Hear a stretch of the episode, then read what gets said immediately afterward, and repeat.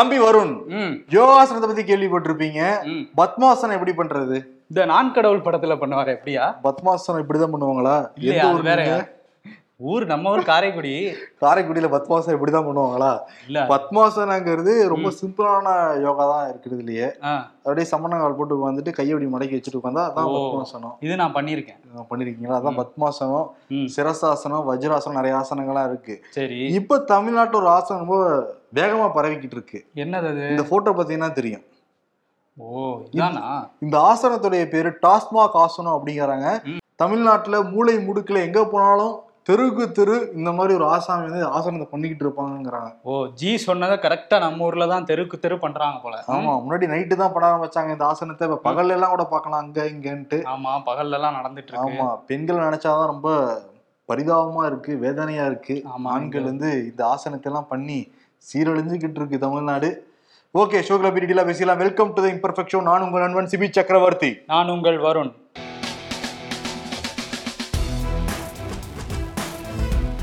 போன வாரம் முழுக்க தமிழ்நாடு முழுக்க மழை பெஞ்சுது சென்னை கொஞ்சம் காட்டு காட்டுன்னு காட்டிட்டு போச்சு. அது ட்ரெய்லர் தான் நினைக்கிறோம். இப்போ என்னன்னா அடுத்த ஐந்து நாட்கள் தமிழ்நாடு முழுக்க கனமழை பெய்யுன்னு சொல்லியிருக்காங்க. குறிப்பா சென்னையில வந்து அதிகமான அளவுல மழை பெய்யின்னு இருக்காங்க. அதனால ரொம்ப வந்து ஜாக்கிரதையா இருங்க. வெளியே போறப்ப கொடை ஜர்க்கின்லாம் வந்து எடுத்துட்டு போங்க. என்ன வரும் கரெக்டா ஓ கரெக்ட் தான். நீங்க வந்து இப்பவே அலர்ட் ஆயிட்டீங்களா? ஆமா? ஆமா எல்லாம் ரெடியா வச்சிருக்கேன். ஆனா மக்களே ஜர்க்கின் மட்டும் போட்டு போனீங்கன்னா வந்து நனைஞ்சிடுவீங்க. அதனால நீ வெளியே போறப்ப முக்கியமா ஜர்க்கினோட கொடை தான் வந்து அவசியம். எப்படி வண்டியில போகும்போது கொடையை பிடிச்சிட்டே போவீங்களா? வண்டி வரைக்கும் போனா நிறைய வித்தியாசமா இருக்கு. எஸ் அப்கோர்ஸ் அதெல்லாம் மலைக்கு தேவையான பொருட்கள் கொடை ஜர்க்கின் மிளகா ம் சுட சுட பஜ்ஜி எல்லாமே வச்சுங்க இளையராஜா பாடல்கள் எல்லாத்தையும் எடுத்து ரெடி ஆகிக்கோங்க தமிழக தலைமை தேர்தல் ஆணையர் சத்யபிரகாஷ் சாகு வந்து விரைவு வாக்காளர் பட்டியல் வந்து வெளியிட்டிருக்காரு. கடந்த ஜனவரி மாதம் வரைக்கும் தமிழ்நாட்டுல. ஆறு கோடியே முப்பத்தி ஆறு லட்சத்தி இருபத்தி ஐயாயிரத்தி எட்நூத்தி பதினாறு பேர் இருந்திருக்காங்க வாக்காளர்கள். இப்ப இந்த மாதத்திலிருந்து இன்னையிலிருந்து அடுத்த மாதம் எட்டாம் தேதி வரைக்கும் வாக்காளர்கள் அந்த பேர்ல வந்து சேர்க்க போறாங்களாம். உங்களுக்கு பதினேழு வயசு இப்ப ஆயிருந்தாலுமே சரி அடுத்த வருஷம் பதினெட்டு வயசு ஆகும்னா நீங்க போய் வந்து அப்ளை பண்ணலாம். யாருக்காவது வாக்காளர் அடையாள அட்டை இது வரைக்கும் இல்லைன்னா கூட நீங்க போய் வந்து அப்ளை பண்ணலாம். அடுத்த வருடம் ஜனவரி மாதம் திருப்பி வந்து புதுசா வெளியிட போறாங்களாம். ஓ. சனி ஞாயிறு கூட லீவ் இல்லாம இதை செய்ய போறாங்க. விடுங்கிறவங்க நிச்சயம் வந்து பயன்படுத்திக்கோங்க. ம் நீங்க இந்த வாக்காளர் டேட்டா சொல்லும்போது இன்னொரு டேட்டா வெளியாயிருக்கு. என்னன்னா இந்தியால வந்து. அறுநூத்தி இருபத்தஞ்சு பேருக்கு நேத்து கொரோனா வந்திருக்கு. ஆனா மார்ச் இந்த ரெண்டாயிரத்தி இருபது வந்துச்சுல்ல கொரோனா அதுக்கப்புறம் இப்பதான் நேத்து தான் முதல் முறையா கொரோனானால ஒரு பலி கூட ஏற்படல. அப்பாடா. அப்படிங்கிற தகவல் வந்து வெளியாயிருக்கு. கேட்குற பேர் ரொம்ப சந்தோஷமா இருக்கு பிரதர் ஏன்னா. ஃபர்ஸ்ட் அந்த வேவா இருக்கட்டும் ரெண்டாவது வேவா இருக்கட்டும் மூணாவது வேவா இருக்கட்டும் எவ்வளவு பேர் பயந்து போனோம். இந்த நிலைமைக்கு நம்ம திரும்பணும் திரும்பணும் எல்லாருமே பிரார்த்தனை பண்ணிக்கிட்டு இருந்தோம் எல்லாரும் வேண்டிக்கிட்டு இருந்தோம். அந்த நிலைமை வந்து நேத்து வந்து நமக்கு கிடைச்சிருக்கு. கொரோனாவால ஒரு உயிரிழப்பு கூட இல்லைங்கிற நிலைமை வந்து நம்ம வெட்டிட்டோம். இருந்தாலுமே நம்ம அஜாக்கிரதையா இருக்கக்கூடாது. கவனம் தேவை. மூன்றாவது டோஸ் போடாதவங்க நிச்சயம் வந்து போட்டுக்கோங்க. ஏன்னா தினம் தினம்னு பாக்குறப்ப உலகத்துல பல்வேறு செய்திகள் வந்து படிக்கிறப்ப கொரோனா வந்து எக்ஸா மாறிடுச்சு எக்ஸ்பயரா மாறிடுச்சு ஏதோ அந்த ஃபார்முலா மாறிடுச்சுங்க. இன்னும் பயமுறுத்திட்டு தான் இருக்காங்க. ஆமா இது போக மங்கி பாக்ஸ் வருது அது வருதுன்னு ஏதாவது எபோலா அப்படி இப்படின்னு பயமுறுத்திட்டு தான் இருக்காங்க. அதனால ஆமா. கவனமா இருக்கிறது வந்து அவசியம். நிச்சயமாக. அதே மாதிரி ஆண்டோனியா குட்ராஸ் அவர். முக்கியமான விஷயம் வந்து சொல்லியிருக்காரு. இந்த காலநிலை மாற்றத்தால உலக நாடுகள் மிகப்பெரிய பாதிப்பு வந்து ஏற்பட போகுது. எல்லாருமே அலர்ட் ஆயிருந்துக்கோங்க. நாங்க சொல்றது எதுவுமே கேட்கல. அது முன்னெச்சரிக்கை நடவடிக்கை நீங்க எடுக்கலைன்னா எல்லாருமே அழிஞ்சு போயிடுவோங்கிறத சொல்லியிருக்காரு. எல்லா நாடுகளுக்கான எச்சரிக்கை தான். நேத்தே வந்து தமிழ்நாட்டுல பாலார வந்து கோளாரா பண்ணி வச்சிருந்தாங்க இந்த அரசியல்வாதிகள். இப்படி எல்லா நாடுகளையும் இதான் வந்து ஒரு கூத்தாவே நடந்துகிட்டு இருக்கு. ஒரு சாண்ட் மாஃபியாங்கிறது சைனா கடத்து இந்தியாவில தான் இருக்கான். முக்கியமா குறிப்பா பீகார்லயும் தமிழ்நாட்டில் தான் தலைவரிச்சாடுது அந்த சாண்ட் மாஃபியாங்கிறது. இது எல்லாமே காலநிலை மாற்றத்தை தான் நமக்கு போய் சேர்க்கும் இது ஆமா சுற்றுச்சூழலுக்கு தான் மிகப்பெரிய பாதிப்பை ஏற்படுத்தும் அது. ஆமா இயற்கை வளங்களை ஸ்ட்ரா போட்டு இந்த அரசியல்வாதிகளும் இந்த திருட்டுத்தனமான கும்பலும் உறிஞ்சிக்கிட்டு இருக்கு. அவங்க வந்து வெளிநாட்டுல போய் இயற்கை வளங்கள் இருக்கிறதுல போய் செட்டில் ஆயிடுவாங்க. நம்ம தான் கடைசியில் நடுவில் நிக்கணும். நம்ம சங்கதிகள் தான் எல்லாரும் பாதிக்கப்படுவோம். ஆமா. பொன் மாணிக்கவேல் இருக்காருல்ல? ப்ரோ அதுக்கு முன்னாடி கொடைய புடிச்சிட்டேவா பேச போறோம்? ஆமா இல்ல மறந்துட்டோம். ஓகே. பேர்க்குது வேற. இருக்குதா. ஆமா. சரி ஓகே. பொன் மாணிக்கவேல் மீது சிபிஐ விசாரணை தேவைன்னு சொல்லிட்டு உயர்நீதிமன்றம் வந்து உத்தரவு போட்டிருக்காங்க. என்ன ரீசன்னா ரெண்டாயிரத்தி ஐந்தாம் ஆண்டு பழவூர் அப்படிங்கிற ஊர்ல பதிமூணு ஐம்பொன் சிலைகள் வந்து காணாம போகுது. ரெண்டாயிரத்தி ஒன்பதாம் ஆண்டு விருதுநகர்ல ஆறு சிலைகள் மட்டும் மீட்கப்படுது. இந்த மீட்கப்பட்ட சிலையும் சர்வதேச சதி கும்பலோட சேர்ந்து இங்க இருக்கிறவங்களே பல கோடி ரூபாய்க்கு வித்துட்டதா ஒரு புகார் எழுந்தது இதை வந்து விசாரிக்க வந்து உத்தரவு போடுறாங்க. விசாரிக்கிறப்ப என்ன தெரிஞ்சதுன்னா துணை கண்காணிப்பாளர் காதர் பாஷாவும் சிறப்பு உதவி காவல் ஆய்வாளர் சுப்புராஜும் சேர்ந்து முறைகேட்டில் ஈடுபட்டிருக்காங்கிறத கண்டுபிடிக்கிறாராம் பொன்மாணிக்கவேல். அதனால ரெண்டு பேரையுமே கைது பண்ணி பணியிடை நீக்கவும் பண்ணிட்டாங்க.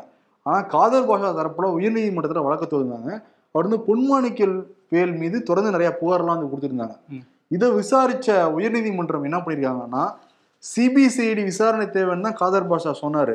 அதையும் தாண்டி உயர்நீதிமன்றம் வந்து சிபிஐயே விசாரிக்கணுங்கிற உத்தரவு போட்டிருக்காங்க. இப்போ சிபிஐ இந்த வழக்கு வந்து எடுத்துட்டு தான் வந்து சொல்றாங்க. எஃப்ஐஆர் வந்து பதிவு பண்ணப்பட்டதா வந்து சொல்றாங்க. பொன்மாணிக்கவேல் மேல. பொன்மாணிக்கவேல் மேலேயே. ஏன்னா பொன்மாணிக்கவேல் அப்ப வந்து தீனதயாளனுக்கு ஆதரவாக செயல்பட்டாரு. அவரை காப்பாற்றணும் தான் எங்களையும் பலிகாடாக்கிட்டான்னு சொல்லிட்டு காதர் பாஷா தரப்புல இருந்து புகார் வந்து கொடுக்கப்பட்டிருக்கு. இப்ப சிபிஐ விசாரணையில என்ன நடந்திருக்குன்னு தெள்ள தெளிவா வந்து தெரியும். ஆனா பாத்தீங்களா சில காணாம போச்சு. கண்டுபிடிக்கிறவங்களே இவங்க தான் ம். இவங்களே சர்வதேச கும்பல் கூட சேர்ந்து வெளிநாட்டுல வித்துருக்காங்கன்னா வேலையே வந்து பயிரை மிஞ்ச கதையாயிருச்சுல இது? ஆமா. ஆனா இன்னைக்கு பொன்மாணிக்கவேல் பிரஸ் மீட்ல என்ன சொல்லியிருக்காருன்னா நூறு சதவீதம் நான் நேர்மையா தான் இதெல்லாம் பண்ணேன் அப்படின்னு சொல்லியிருக்காரு. என் மேல எந்த குற்றமும் இல்ல. திட்டமிட்டு மாட்டி விடுறாங்க அப்படின்னு சொல்லியிருக்காரு. ஓகே. மொத்தத்துல நம்ம இப்ப யாருமே வந்து குற்றம் சொல்லல. ஆமா. மொத்தத்துல வெளிநாட்டுல வித்திருக்காங்க அந்த இதை. ம். சிபிஐ விசாரணையில உண்மை என்னங்கிறது தெள்ள தெளிவா தெரிய தெரிய வரும். ஆமா. இதே மாதிரி பேங்க் மோசடி ஒன்று வந்து நடந்திருக்கு. ஆர்பிஐ வந்து சென்னை காவல் ஆணையர்கிட்ட ஒரு புகார் கொடுத்துருக்காங்க. அந்த புகாரை வச்சு சென்னை குற்றப்பிரிவு வந்து போலீஸார் போய் அந்த அம்பத்தூர்ல ஒரு பேங்க்கை பிடிச்சிருக்காங்க. அது என்ன பேங்க்னா rural and agriculture farmers cooperative bank அப்படிங்கிற பேர்ல. கூட்டுறவு வங்கி போலி கூட்டுறவு வங்கி ஆர்பிஐ சான்றிதழோட நடத்திட்டு இருந்திருக்காங்க. அது யாரா அது அப்படின்னு போய் விசாரிக்கும் போது தான் தெரிஞ்சிருக்கு அது அம்பத்தூர்ல மட்டும் இல்ல தமிழ்நாட்டுல வந்து ஒன்பது இடத்துல மதுரை திண்டுக்கல் நாமக்கல் சேலம் திருவண்ணாமலைன்னு ஒன்பது இடத்துல இந்த மாதிரி பிரான்ச் வச்சிருக்காங்க. இந்த பேங்க்கு வேலையில சேரணும்னு ஆசையா இருப்பாங்கல்ல அவங்க கிட்ட எல்லாம் ஒரு ரெண்டு லட்ச ரூபால இருந்து ஏழு லட்ச ரூபா வரையும் பணம் வாங்கிட்டு அவங்கள உயர் அதிகாரிகளா உட்கார வச்சிருக்காங்க. அவங்களுக்கு கீழே ஒரு நூறு பேர்கிட்ட ஊழியர்கள்லாம் வந்து சேர்த்திருக்காங்க வேலைக்கு. அப்படியே பேங்க் எப்படி இருக்குமோ அதே மாதிரி நடத்தியிருக்காங்க. ஆறு புள்ளி அஞ்சு சதவீத வட்டியோட விவசாய கடன்லாம் வேற கொடுத்துருக்காங்க. கடன் வேற. எப்படி இந்த மாதிரி போலி பேங்க் ஆரம்பிச்சாங்கன்னா வாங்க தானே செய்வாங்க. இவங்க கொடுத்துட்டு திரும்ப வேற வகையில வாங்கியிருக்காங்க. மிரட்டி மோசடி பண்ணி வாங்கியிருக்காங்க. அதுபோக சேவிங் ஸ்கீமு டெபாசிட் ஸ்கீமு நகைக்கடன்னு சொல்லி நிறைய பணம் வாங்கவும் செஞ்சிருக்காங்க. பணம் நகை நிறைய வாங்கி உள்ள போட்டிருக்காங்க. போட்டுட்டு இப்போ என்ன ஆயிடுச்சு? இந்த கம்ப்ளைண்ட்டுக்கு அப்புறம் அம்பத்தூர்ல பிடிச்சோன்னா அது யாருன்னா அந்த தலைவர் வந்து சந்திரபோஸ்னு ஒருத்தர். அவர் லண்டன்ல எம்பிஏ படிச்சுட்டு ஒரு பேங்க்ல வேலை பார்த்திருக்காரு. அங்கங்க கத்துக்கிட்ட வித்தையெல்லாம் இங்க கொண்டு வந்து மொத்தமா இறக்கி ஒன்பது இடத்துல பேங்க் ஆரம்பிச்சிட்டாரு. இவ்வளவுதானே பேங்கோட ப்ரொசீஜர் இதா பாருங்க நானே ஆர்பி பர்மிஷன் இல்லாம ஆரம்பிப்பேன் அப்படின்னு ஆரம்பிச்சிருக்காரு. அப்படின்னு சரி அவருக்கு தெரியுது போலி பேங்க்ன்ட்டு அங்க வேலை செஞ்ச உயர் அதிகாரிகளா தெரியுமா? தெரியாத? உயர் தெரியாது. அதிகாரிகளுக்கு முக்காவாசி பேருக்கு தெரியாதான் அவங்க. நம்ம பேங்க்ல வேலை பாக்குறோம் நம்ம மேனேஜரா இருக்கோம் பெருமையா இருந்திருக்காங்க. பேங்க் எம்ப்ளாயி காலரை உயர்த்துங்கள் அப்படிங்கிற மாதிரி. இருந்திருக்காங்க. ஆர்ஏஎஃப்சி பேங்க்ல வேலை பாக்குறேன் அப்படின்ட்டு இருக்காரு. சொல்றப்பே ஒரு மாதிரி எலைட்டா இருக்குல்ல கெத்தா வேற இருக்குல்ல. ஆமா. ஆனா அது கேட்டிருக்கலாம் யாராவது கேட்டிருப்பாங்கல்ல இப்படிலாம் பேங்க் இருக்கானா? அப்பயாவது அவங்க சுதாரிச்சிருக்கணும். ஆமா. ஆனா சுதாரிக்கல. இப்ப வந்து அங்க அவர் அரெஸ்ட் பண்ணிட்டாங்க சந்திரபோஸ. அம்பத்தூர்ல மட்டும் ரெண்டு கோடி ரூபாய் எடுத்திருக்காங்களாம். மூவாயிரம் கஸ்டமர்ஸுக்கு மேல இருக்கதா சொல்றாங்க. ஒன்பது இடங்கள்லயும் எவ்வளவு பணம் வருதுங்கிறது அடுத்தடுத்து விசாரணையில தெரிய வரும். ஏன்னா காவல்துறை தான் பிடிச்சிருக்காங்க. ஆனா காவல்துறைக்கு யார் இன்ஃபார்மரா இருந்திருக்காங்கன்னா ஆர்பி தான் இன்ஃபார்மரா இருந்திருக்கு. இது என்ன நம்ம இதுலயே வரலையே என்ன பண்ணிருக்காங்கன்ட்டு ம். அதுக்கு பிறகுதான் காவல்துறை வந்து ஹேண்ட்ஸ் அப் அப்படிங்கிற போய் இது பண்ணிருக்காங்க. ஆக்சுவலி காவல்துறையே முன்னாடி பண்ணிருக்கணும். ஆர்பிஐ சுட முன்னாடியே பண்ணியிருந்தாங்கன்னா அவங்க கெத்து. உயர் சாதி ஏழைகளுக்கான அந்த பத்து சதவீத இடஒதுக்கீடு செல்லும் சொல்லிட்டு உச்சநீதிமன்றம் வந்து தீர்ப்பு கொடுத்துட்டு இருந்தாங்க. நூற்றாண்டு பின்னடை வந்து ஏற்படுத்துங்கிற மாதிரி வந்து முதல்வர் மு க ஸ்டாலின் அறிக்கையில வந்து கொடுத்திருந்தாரு. இப்ப என்னன்னா சட்டமன்றம் அந்த அனைத்து கட்சி கூட்டத்தை கூட்ட ஏற்பாடு செஞ்சிருக்காரு. பன்னெண்டாம் தேதி தலைமைச் செயலகத்துல நாமக்கல் கவிஞர் அந்த அரங்குல வந்து நடக்கும். ஒவ்வொரு கட்சி சார்பாக ரெண்டு ரெண்டு பிரதிநிதிகள் வந்து கலந்துக்கலாம்னு வந்து சொல்லியிருக்காங்க. இன்னொரு பக்கம் என்னன்னா துரைமுருகன் வந்து மறுசீராய்வு மனு நாங்கள் தாக்கல் செய்ய போறோங்கிறத வந்து சொல்லியிருக்காரு. இவர் அனைத்து கட்சி கூட்டம் கூட்டுறாரு. திமுக இருக்கிற மிக முக்கியமான கூட்டணி கட்சி வந்து காங்கிரஸ் தான். ஆனா காங்கிரஸ் வந்து இந்த தீர்ப்பை வந்து ரொம்ப வரவேற்று வந்து பேசியிருக்காரு. கே எஸ் அழகிரி அறிக்கையை வந்து கொடுத்துருக்காரு. ஆனா ஜோதிமணி காங்கிரஸ் தான் இருக்காங்க. ஆமா. அவங்க வந்து வேற மாதிரி வந்து ட்விட் போட்டு சலசலப்பை கிளப்பியிருக்காங்க. ஆமா இது வந்து பொருளாதார இடஒதுக்கீடு வந்து சமூக ஒடுக்குமுறையை வந்து புறந்தள்ளிட்டு இது பண்ண மாதிரி இருக்கு அப்படிங்கிற மாதிரி அவங்க சொல்லியிருக்காங்க. அதே மாதிரி கார்த்திக் சிதம்பரமும் வந்து இது சரியா வரைமுறையே பண்ணல. இது எந்த வகையிலையும் சமூக பொருளாதாரத்தை மேம்படுத்த உதவாது அப்படின்னு சொல்லியிருக்காரு. ஆதரவு ஒரு பக்கம் இருக்கு எதிர்ப்பவர்களும் வந்து இருக்காங்க. ஓகே அனைத்து கட்சி கூட்டத்தில் என்ன முடிவெடுப்பாங்கிறத பொறுத்திருந்து பேசுவோம். பிரதமர் மோடி பதினொன்னாம் தேதி திண்டுக்கல் வராரு. காந்தி கிராம கிராமிய அந்த பல்கலைக்கழகத்துல பட்டமளிப்பு விழாவில் வந்து கலந்துக்கிறாரு. எப்பவுமே வந்து மோடி தமிழ்நாடு வர்றாருன்னா ரெண்டு பேர் ரொம்ப குஷி ஆயிடுவாங்க அப்பாயின்மெண்ட் கேட்டு. இரட்டையர்கள் இணைய பிரியாத இரட்டையர்கள்னு சொல்லிக்கிட்டு இருந்தாங்க இரட்டை குழல் துப்பாக்கி இப்ப பிரிஞ்சு பிரிஞ்சு மாறி மாறி வந்து சுட்டுக்கிட்டு இருக்காங்க. ஓபிஎஸ் அண்ட் இபிஎஸ் ரெண்டு பேருமே தனித்தனியாக பிரதமர்கிட்ட அப்பாயின்மெண்ட் கேட்டிருக்காங்களாம். பிரதமர் அலுவலகத்துல எந்த முடிவுமே சொல்லலையாம். ஆனா கடைசியா ஒன்று வந்து சொல்லப்பட்டிருக்கு. நீங்க ரெண்டு பேரும் ஒண்ணா சேர்ந்தீங்கன்னா அப்பாயின்மெண்ட் கொடுக்குறோம். இல்லாட்டி அப்பாயின்மெண்ட் ரெண்டு பேருக்குமே கிடையாதுங்கிறத திட்டவட்டமாக மோடி தரப்புல இருந்து சொல்லப்பட்டிருக்காங்க இவங்க ரெண்டு பேருக்குமே. ஓ அப்ப ரெண்டு நாளைக்குள்ள ரெண்டு பேரும் ஒண்ணா சேர்ந்துட்டாங்கன்னா அப்பாயின்மெண்ட் இல்லனா கிடையாது? இதெல்லாம் நடக்கிற காரியமா? இந்த ரெண்டு நாள்னு சொல்லல அவங்க. ம். பொதுவா அவங்க ரெண்டு பேரையும் சேர்த்து வச்சுதான் பார்க்க ஜி ஆசை போறாருங்கிற மாதிரி அலுவலகத்துல இருந்து பதில் வந்து சொல்லப்பட்டிருக்கான். ஆமா அவர் வர்றாருல ரெண்டு நாள்ல. உள்ள சேர்ந்தாதான் பார்க்க முடியும். அதேதான். ஆனா என்னன்னா செப்டம்பர் இருபதாம் தேதி எடப்பாடி பழனிசாமி அமித்ஷாவை பார்த்துட்டு வந்துட்டாரு. ஆமா. ஆனா ஓபிஎஸ் அது கூட கிடைக்கவே இல்லை. ஆனா பதினொன்றாம் தேதி மிஸ் ஆனாலும் ஆகும். பன்னெண்டாம் தேதி எனக்கு மிஸ் ஆகாதுன்னு சொல்லி ரெண்டு பேருமே நினைக்கிறாங்க. ஏன்னா பன்னெண்டாம் தேதி அமித்ஷா வந்து சென்னை வராரு. ரெண்டு பேருமே தனித்தனியா அப்பாயின்மெண்ட் கேட்டிருக்காங்க. தனித்தனியா அப்பாயின்மெண்ட் கொடுத்துட்டதாகவும் சொல்றாங்க. ஓ அப்ப ரெண்டாவது ஜிய பாத்துரலாம் ஆமா பெரிய ஜி பார்க்க முடியல என்ன? நம்ம லீடரை பார்க்க முடியல அசிஸ்டன்ட் லீடரா பார்த்து பேசிடுவோங்கிறாங்க அவங்க. ஓபிஎஸ் இன்னொரு விஷயம் பேசியிருக்காரு பாத்தீங்களா? ஆமா. சின்னம்மா சின்னம்மான்னு உருகிருக்காரு ஒரு முப்பது செகண்ட் வீடியோல மூணு தடவை சின்னம்மான்னு இருக்காரு. இனிமேட்டு வந்து முந்நூறு வார்த்தை சொல்லுவாரு. மூச்சுக்கு மூச்சு சொல்லுவாப்புல. ஆமா அதுவும் எடப்பாடியை தான் கிண்டல் பண்ணியிருக்காரு. என்னன்னா இவர் சின்னம்மா யாரு கூவத்தூர்ல உட்கார வச்சு இவரை முதல்வராக்குனா சின்னம்மா தானே. சின்னம் தவழ்ந்து வந்தவரை தட்டி கொடுத்து இப்படி புடிச்சு இழுத்து முதல்வராக்குனது யாரு? அப்படின்னு வந்து கேட்டிருக்காரு. கேட்டிருக்காரு. துரோகம் பண்ணிட்டாரு இவரு. இவர் தான் நம்பிக்கை. துரோகின்னு இருக்காரு. சரி தமிழ் வந்து முதல்வர் ஆனார்ல அப்புறம் அவருக்கு கீழே வந்து ஒரு ஒரு மூணு வருஷம் மூன்று வருஷம் துணை முதல்வரா இருந்தாரு. அதை கேட்டா எதுவும் வாயை திறக்க மாட்டாரு. அவருக்கு வேணுங்கிறத மட்டும் பேசுவாரு. அதேதாங்க இவர் ஆக்சுவலி தர்ம யுத்தம் நடத்தினது சசிகலா சிஎம் ஆகக்கூடாது தர்ம யுத்தம் நடத்தினாரு. அப்ப ஆதரவா இருந்தது யாருன்னா எடப்பாடி பழனிசாமி ஆமா. இப்ப பாருங்க அஞ்சு வருஷத்துல காட்சிகள் எல்லாம் மாறி. எதிரிகள் நண்பர் ஆயிட்டாங்க நண்பர்கள் வந்து எதிரி ஆயிட்டாங்க ஆமா காட்சிகள் மாறினாலும் ஒரு விஷயம் மட்டும் மாறல. இன்னும் தர்ம யுத்தத்தை நடத்திட்டு இருக்காரு. நேத்தும் சொல்லியிருக்காரு. திருச்சியில ஒரு பத்திரிகையாளர் சந்திச்சப்ப தர்ம யுத்தத்தை நான் நடத்திக்கிட்டு இருக்கேன். சட்ட விதிகளை காப்பாத்துவேன் அப்படின்ட்டு இருக்காரு. தர்ம இது ஜெயக்குமார் தான் சொல்லியிருக்காப்ல அது தர்ம யுத்தம் கிடையாது. கர்ம யுத்தம் அப்படிங்கிற குத்திடுவீங்க போல இந்த கொடைய வச்சு. ஓகே. இன்னொரு விஷயம் என்னன்னா எப்பயுமே வந்து மத்திய அமைச்சர்கள் பிரதமர் மோடி தான் புகழ்ந்து புகழ்ந்து பேசிக்கிட்டு இருப்பாங்க. ஆமா. இப்ப நிதின் கட்காரி மன்மோகன் சிங் வந்து புகழ்ந்து பேசியிருக்காரு ஆமா மன்மோகன் சிங் ஆயிரத்தி தொள்ளாயிரத்தி தொண்ணூத்தி ஒண்ணுல நிதியமைச்சரா இருந்தப்ப பொருளாதார சீர்திருத்தத்தை கொண்டு வந்தாரு. அதுலயும் அந்த தாராளமயமாக்கல் கொள்கை இருக்குல்ல. அது வந்து ஒரு மகத்தான கொள்கை. அதனால ஏழைகள் விவசாயிகள்லாம் பண பயனடைஞ்சாங்க. நான் கூட அப்ப மகாராஷ்டிரால அமைச்சரா இருந்தேன். எனக்கு கூட ரோடு போடுறதுக்கு நிதியெல்லாம் அந்த கொள்கையால தான் கிடைச்சது அப்படின்னு சொல்லி மன்மோகன் சிங்க புகழ்ந்திருக்காரு. புகழ்ந்திருக்காரு. நிதின் கட்கரி தான் அடுத்து பிரதமராகலாம் பேசப்பட்டுக்கிட்டு இருக்கு. ஆனா அங்க மேல இருக்கிற ரெண்டு ஜீன் தான் வேணாம்னு சொல்றாங்களாம். ஒருவேளை காங்கிரஸ்க்கு போய் பிரதமர் ஆயிடலாம்னு பாக்குறாரா? மேபி வேற ரூட் எடுக்கிறாரான்னு தெரியல. இன்னொரு விஷயமும் சொல்லியிருக்காரு. உங்க தலைவர் அந்த வார்த்தையே சொல்ல மாட்டாரு. இவர் ஆனா அதை சொல்லியிருக்காரு. என்னன்னா இந்த தாராளமயமாக்கல் கொள்கை வந்து.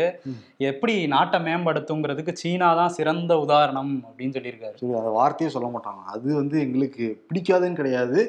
பயம்னு கிடையாது. ஆனா எங்களுக்கு அந்த சீனாங்கிற வார்த்தை மட்டும் வேணாம். ஆமா. ஆனா எங்களுடைய செஸ்ட் வந்து 56 சிக்ஸ் இன்ச்சு கரெக்டா கரெக்ட் கரெக்ட் மிரட்டு மிரட்டு. இன்னொன்னு என்னன்னா டெல்லியில வந்து. ஆம் ஆத்மி இருக்காங்கல்ல. அரவிந்த் கெஜ்ரிவால் மேல அப்படி ஒரு கிளீன் இமேஜ் இருக்கு. அரவிந்த் கெஜ்ரிவால் அப்படியே ரொம்ப சிம்பிளான ஒரு மேன் அடுத்து தூய்மைப்படுத்திடுவாரு ஊழல் இல்லாத படைச்சிருவாரு நாட்டை அப்படின்லாம் சொல்றாங்கல்ல. ஆனா ஒரு மேல மிகப்பெரிய புகார் வந்து கொடுத்திருக்காரு சுகேஷ் சந்திரசேகர். இவர் யாருன்னா தினகரனுக்கு வந்து இந்த ரெட்டலை நான் வாங்கி கொடுத்துட்டேன்னு சொல்லிட்டு தேர்தல் அதிகாரிகளுக்கே லஞ்சம் கொடுத்த வழக்குல சிறையில இருக்காப்புல. ஆமா. சிறையில அமைதியா இருந்திருக்காங்கல்ல. ம். அங்க போயும் ரெண்டு மூணு தொழிலதிபர்கள் அவங்க பண முறைகேடு பண்ணி ஜெயில இருந்திருக்காங்க.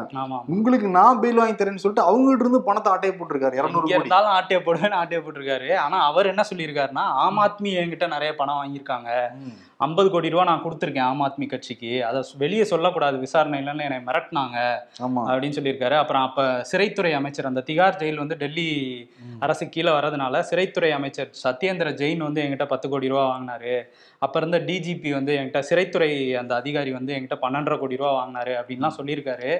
சிறையில சொகுசு வாழ்க்கை வாழ்- வாழ்றதுக்காக கிட்டத்தட்ட இருபது கோடிக்கு மேல செலவு பண்ணியிருக்காரு சுகேஷ் சந்திரசேகர். ஆமா. அது தானே எனக்கு எம்பி வேற ஆக்குறதா சொன்னாங்க. அரவிந்த் கெஜ்ரிவாலே வந்து சொல்லியிருக்காரு. करे அதனால ஐம்பது கோடி நான்லாம் கொடுத்துருக்கேங்க ம். அப்படின்னு சொல்லிட்டு அங்க இருக்கிற துணைநிலை ஆளுநர் கடிதம் எழுதியிருக்காரு. கடிதம் எழுதியிருக்காரு. இதுல இன்னொரு வேடிக்கை என்னன்னா அவர் குற்றம் சாட்டுறாருல சத்யேந்திர ஜெயின். அவரே ஜெயில தான் இருக்காரு. திகார் சிறையில அவர் இருக்காரு. ஒரு பண மோசடி வழக்குல வந்து அவர் சிறையில இருக்காரு. சிறையில இருக்கும்போது கூட என்னை மிரட்டினாருன்னு சுகேஷ் வந்து சொல்லியிருக்காரு. சொல்லியிருக்காரு. என்னோட உயிருக்கு வந்து ஆபத்து இருக்கு. இந்த ஆம் ஆத்மினாலையும் கெஜ்ரிவால் குரூப் குரூப்னாலையும். அதனால உடனடியா நீங்க வந்து சிபிஐ விசாரணைக்கு உத்தரவு நீங்க போடணும். நான் உண்மையெல்லாம் வெளியே சொல்லணுங்கிற மாதிரி வந்து அவர் வாக்குமூலமே கொடுத்திருக்காரு கொடுத்திருக்காரு. கடிதம் எழுதியிருக்காரு டெல்லியோடைய துணைநிலை ஆளுநருக்கு இப்ப பிரஸ்ஸுக்கு எழுதின கடிதத்துல என்ன தெரியுமா சொல்லியிருக்காரு. தமிழ்நாட்டுல இருக்க சில எம்எல்ஏஸை வந்து என் கட்சிக்கு விலைக்கு வாங்கி கொடுங்கன்னு சொல்லி கெஜ்ரிவால் சொன்னதாகவும் சொல்லியிருக்காரு. ஓ அவத்துல அவரும் வந்து பிஜேபியோட பிடி மீட்டுங்கிறாங்களா அதே ஃபார்ம் தான் அவரும் பயன்படுத்துறாரு. ஆமா அதே ஃபார்முலா எம்எல்ஏ விலைக்கு வாங்கி என்கிட்ட கொடுத்துரு அப்படின்ட்டு இவரை யூஸ் பண்ணியிருக்காரா. அவரே சொல்லியிருக்காரு. அப்புறம் என்னோட ஹோட்டல்லலாம் வந்து விருந்துலலாம் கலந்துக்கிட்டாரு கெஜ்ரிவால்னு. பயங்கரமா குற்றச்சாட்டி இருக்காரு. ஆனா கெஜ்ரிவால் என்ன சொல்றாருன்னா. இது வந்து குஜராத் தேர்தலில் நாங்க ஜெயிச்சிருவோம்னு தெரிஞ்சுதான் இப்படி பண்ணிட்டு இருக்காங்க. எப்பயும் வந்து குற்றவாளிகளை தான் கட்சியில சேர்ப்பாங்க. அது மாதிரி இன்னும் கொஞ்ச நாள்ல வந்து சுகேஷை சேர்த்துருவாங்க கட்சியில. அவர் ஜெயில்ல இருந்தே இந்த தேர்தலுக்கு பிரச்சாரம் பண்றதா வந்து ஆம் ஆத்மியினர்லாம் சொல்லிட்டு இருக்காங்க. சொல்லிட்டு இருக்காங்க ஆனா அந்த செய்தியில தொடர்ச்சியா படிக்கிற ஒண்ணே ஒண்ணு தெரியுது. இதுல என்னமோ இருக்கு. இருக்கு. முற்றிலும் வந்து மறுக்க முடியாது. விசாரணையில தான் உண்மை தெரியும். ஓகே சிபிஐ எடுத்து விசாரிச்சாங்கன்னா வெளியே வரும் பார்ப்போம். பார்ப்போம்.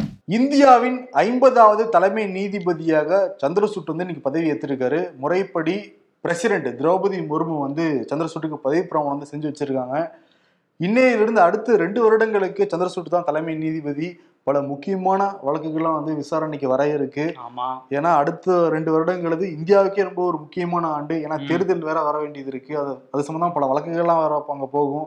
இவர் கையில தான் ஒட்டுமொத்த இந்தியாவே இருக்குன்னு சொல்லலாம் பிரதர் ஆமா. இந்திய அரசியலே அடங்கி இருக்கு ம் அவர் வாழ்த்துக்களை நம்ம வந்து சொல்லிக்கலாம். ஆறு வருஷத்துக்கு முன்னாடி இந்நேரம் என்ன பண்ணிட்டு இருந்த? வேலைக்கு லீவு போட்டுட்டு ஏடிஎம் வாசல்ல நின்னுகிட்டு இருந்தேன். கரெக்ட். பொங்கலுக்கு வாரிசா இல்ல துணிவா ப்ரோ சாம்பார் ப்ரோ பொங்கலுக்கு எப்பவுமே சாம்பார் தான் நல்லா இருக்கும் நல்லா இருக்கும் எஸ்பிஐ ரெண்டாயிரத்தி இருபத்தி ரெண்டு இருபத்தி மூணு நிதியாண்டின் செப்டம்பர் காலாண்டில் பதினாலாயிரத்தி எழுநூத்தி ஐம்பத்தி ரெண்டு கோடி ஒருங்கிணைந்த நகர லாபமாக பெற்றுள்ளது. லாபகரமா இயங்குதேன்னு உங்களுக்கு ஆச்சரியம். லாபகரமா இயங்குவதை இன்னும் விட்டு வச்சிருக்காங்களேன்னு எனக்கு ஆச்சரியம். இபிஎஸ்க்கு அணிவிக்கப்பட்ட ஆப்பிள் மாலையை பங்கு பிரித்த அதிமுகவினர். அத கூட முழுசா அவருக்கு கிடைக்கலையா? அதுல கூட பங்கா? விருது யாருக்குண்ணா? ஓபிஎஸ் அண்ட் இபிஎஸ்க்கு ஓபிஎஸ் சொல்லியிருக்காரு. தலைமையில நிறைய பேர் ஏதோ பிரச்சனை இருக்க மாதிரி எல்லாம் பேசிக்கிட்டு இருக்காங்க அதிமுக தலைமையில. அது எல்லாமே மாயை. கட்சி ஏன் கண்ட்ரோல்ல தான் இருக்குன்னு மனுஷன் வந்து பேசியிருக்காப்ல அப்படியா? அது அவருக்கே தெரி தெரியாதுல்ல. மாயா சாயா. எல்லாம் மாயா அப்படிங்கிற மாதிரி இருக்குல்ல? சாயா. அவருக்கு சாயா கூட செட் ஆகும். சாயா செட். ஆகும். ஏன்னா சீனியர் சாயாவை வந்து பாக்குறதுக்கு ஜூனியர் சாயாவுக்கு அனுமதி கொடுக்கல. அதனால சாயாங்கிறதும் செட் ஆகும் மாயாங்கிறதும் செட் ஆகும். அதனால ரெண்டையும் சேர்த்து மாயா சாயாங்கிறது கிடையாது. எல்லாம் மாயா. எல்லாமே எல்லாம் மாயா. நல்ல விருது. அப்படியே ஒரு யோகாசனத்தை பண்ணி விடுங்க. யோகாசனம். யோகாசனம் பண்ணி இப்ப கால் கை உடையணும். உடையாது. அதை நீங்க பார்த்து சந்தோஷப்படணும். அதானே வரும் அப்படிலாம் இல்ல ப்ரோ பண்ணி காட்டுங்க ஏதாவது பண்ணி காட்டுறேன். நாளைக்கு பண்ணி காட்டுறேன். நல்லா பண்றேன் நீ ஓகே நன்றி வணக்கம். நன்றி. தெருக்கு தெரு நம்ம குடிமகன்கள் ஒரு ஆசனம் ஆசனம் பண்றாங்க. அந்த ஆசனத்துடைய பேர் வந்து வந்து இப்ப நான் என்ன உங்கள்கிட்ட சொல்றது? தேவையில்லாத ஐடியாலாம் கொடுத்துட்டு நம்மளை இறக்கி விட்டு வெடிக்க பாக்குறானே four pieces. It's not enough. கேள்விப்படுவாங்க ஓகே Okay. அதெல்லாம் நிறைய வாசம் தம்பி வருண் யோகாசனத்தை பத்தி எல்லாம் கேள்விப்பட்டிருப்பீங்க ஆமா அந்த பத்மாசனம் நான் கடவுள்ல ஆரியா பண்ணுவாரு அதானே இல்லையா தமிழ்நாடு முழுக்க நாளையிலிருந்து அடுத்த ஐந்து நாட்கள் மழை பெய்யும் வந்து சொல்லியிருக்காங்க யோ என்னையா பண்ணிருக்க